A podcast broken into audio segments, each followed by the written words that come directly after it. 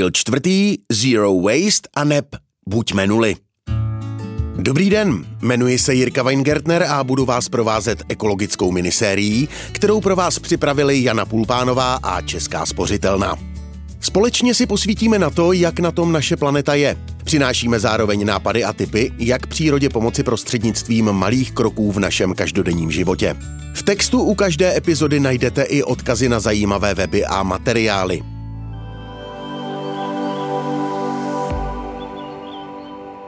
V dnešním díle si povíme, proč bychom neměli zbytečně vytvářet odpady a jak naložit s těmi, které už máme.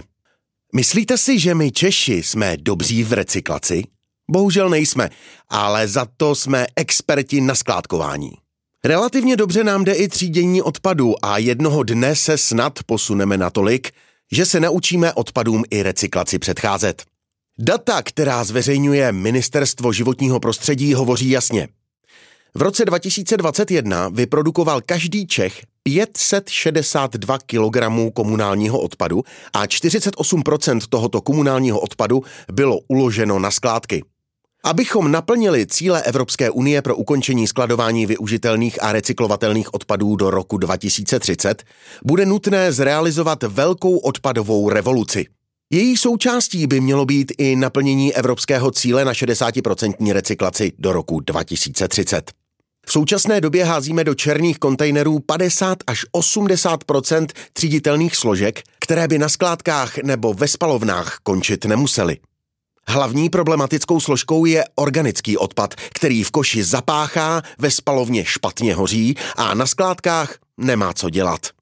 Řešením je nejen zlepšení třídění odpadu, ale i jeho předcházení. Protože nejlepší odpad je ten, který vůbec nevznikne. I nový zákon o odpadech platný od roku 2021 zmiňuje povinnost minimalizovat vznik odpadu při jakékoliv činnosti, usnadňovat recyklaci materiálů samotnými výrobci nebo kompostovat. Minimalizování směsného odpadu také naplňuje životní styl Zero Waste.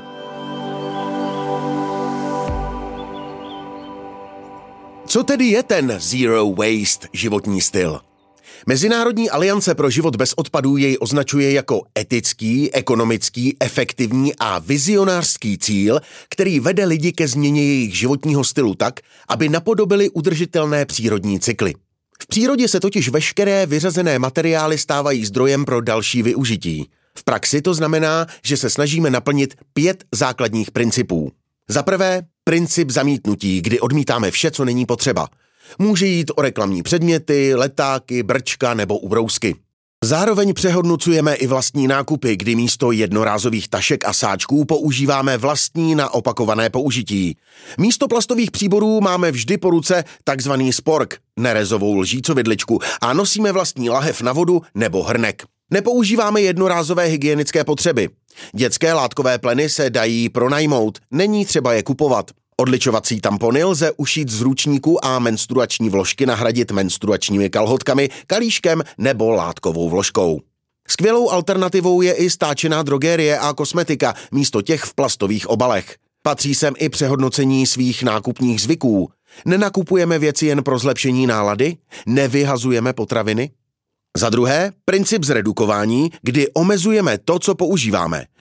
Patří sem méně časté ježdění autem, pořízení úsporek vody na sprchovou hlavici, splachování WC jen opravdu nutným množstvím vody nebo pořízení energeticky úsporných spotřebičů. Upřednostňujeme méně věcí, ale co nejlepší kvality.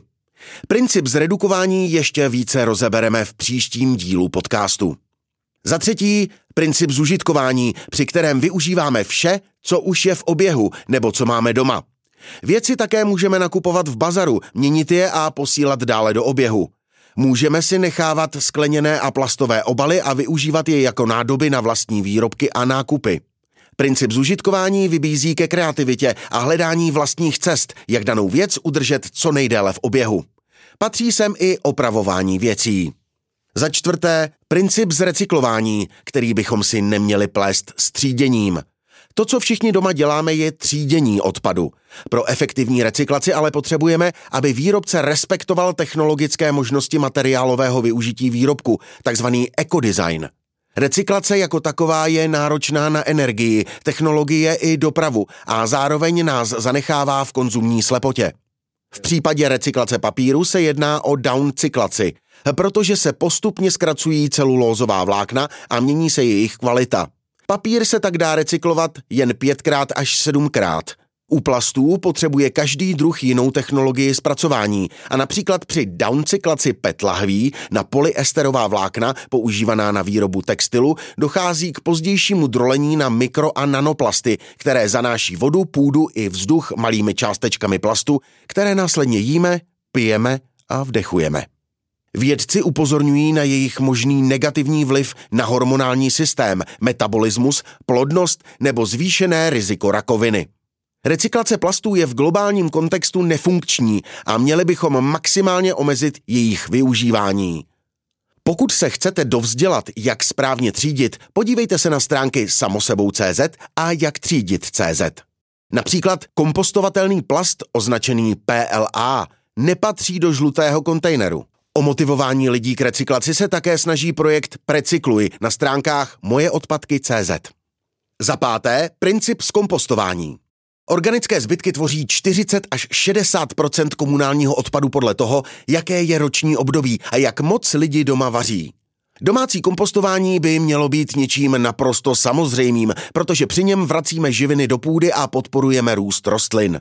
V této oblasti společně s tříděním bioodpadu ovšem také ještě pokulháváme.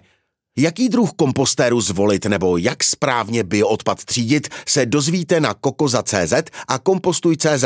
Možností je celá řada, od domácího kompostování pomocí žížal přes komunitní kompostování se sousedy až po třídění bioodpadu do hnědé popelnice.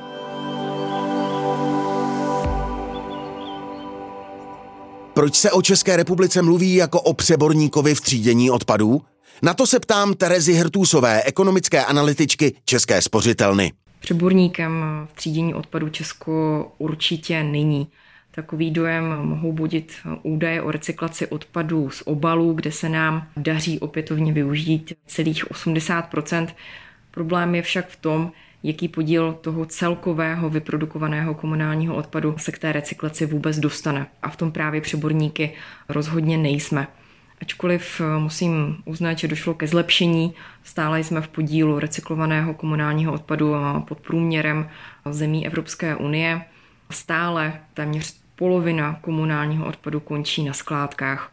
Zákaz skládkování využitelných a recyklovatelných obalů měl sice platit už v roce 2024, nakonec byl posunut až na rok 2030, což této smutné statistice rozhodně nepomáhá.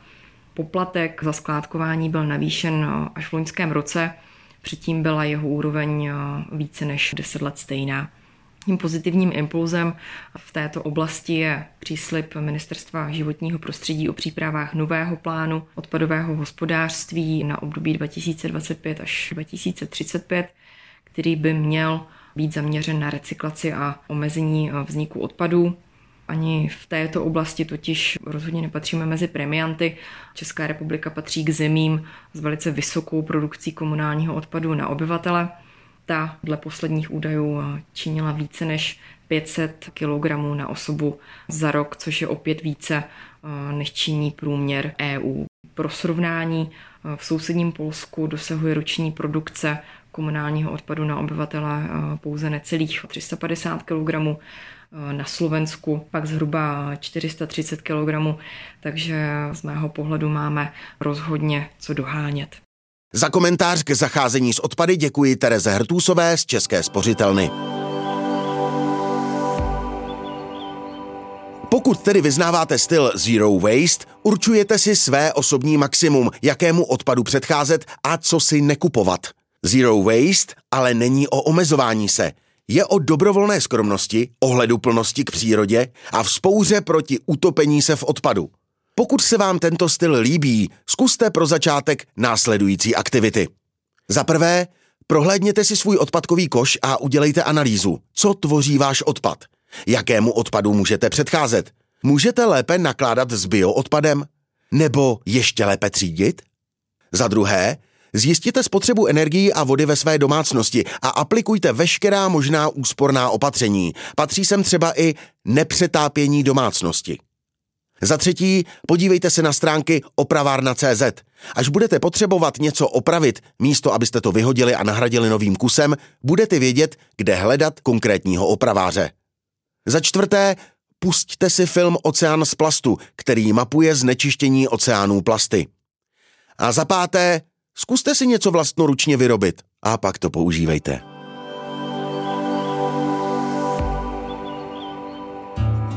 Poslouchali jste čtvrtý díl naší podcastové ekologické minisérie. Pořad autorsky připravila Jana Pulpánová ve spolupráci s Českou spořitelnou. Pokud máte k tématu otázky a připomínky, napište nám. Věříme, že ve vás naše série, kterou najdete na všech podcastových platformách, vyvolá zájem o další informace k udržitelnosti. Společně tvoříme silnější budoucnost.